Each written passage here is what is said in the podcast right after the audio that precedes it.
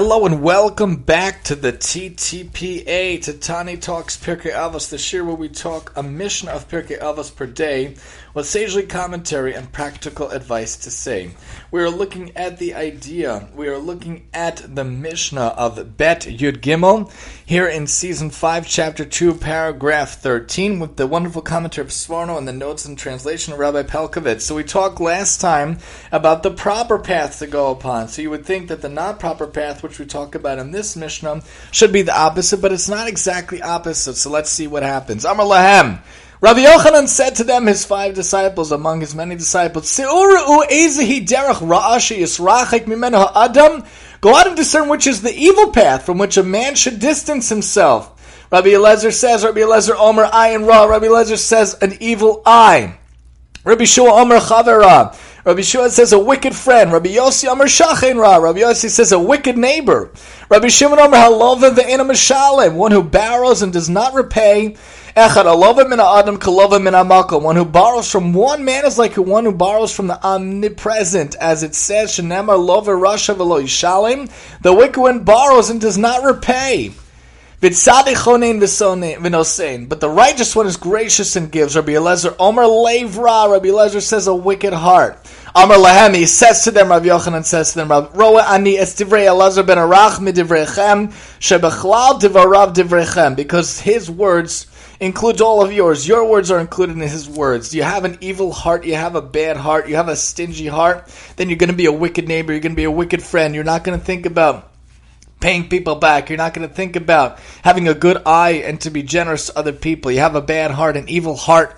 You're going to incorporate all of these bad things. Sforno points out, although the master, Rav Yochanan ben Zakkai, already stated that all the traits the other disciples had praised as being good could not become actual without a good heart. Nonetheless, they incorrectly concluded that this does not rule out the possibility of a wicked trait existing, even in the absence of a wicked heart.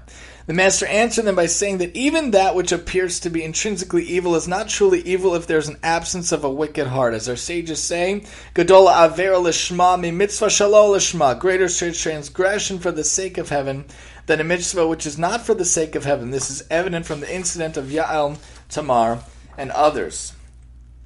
We talked about in the other time how the the evil and the good there are different things. A good eye needs to have the good heart.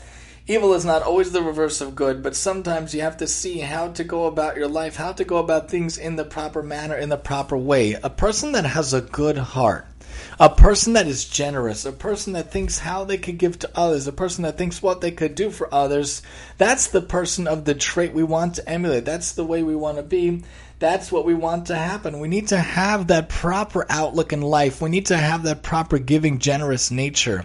Having that good heart really solves all. A person with that generous nature, the good heart, is really able to give to others, is really able to do for others, is really able to do wonders in the world. A person that has the evil heart really incorporates everything else. He won't think of others, won't be a good neighbor, won't be a good friend, won't be someone who thinks things through, who thinks of even paying, paying people back we want to make sure to be able to be involved in this life in the right way. You want to be in a good path. You want to be in a good procession in life.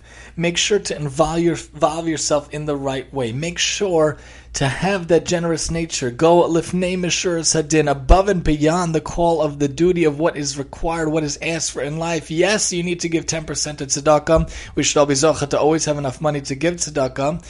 But who says you have to give only 10%? Why can't you give 11%, 12%? Don't be stingy. Don't be less than, but go above and beyond. Having that good heart, generous nature says, I'll cook a meal for you. I've talked about this before.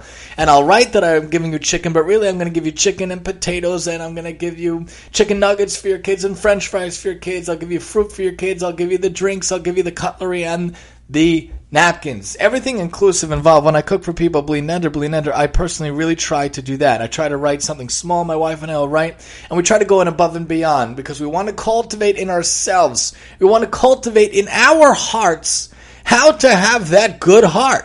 How to have that generous disposition, the giving disposition, and more me'at v'aseh harbe. Avraham teaches us: say a little but do a lot.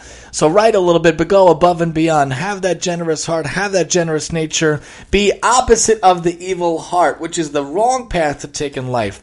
Having the good heart is the proper path to have in life. When we have such a path in life, all the ways of life can be pleasant, all the ways of life can be wonderful, if only we could start with having that good heart. Join us next time as we talk about three things that you should keep in mind here on the TTPA.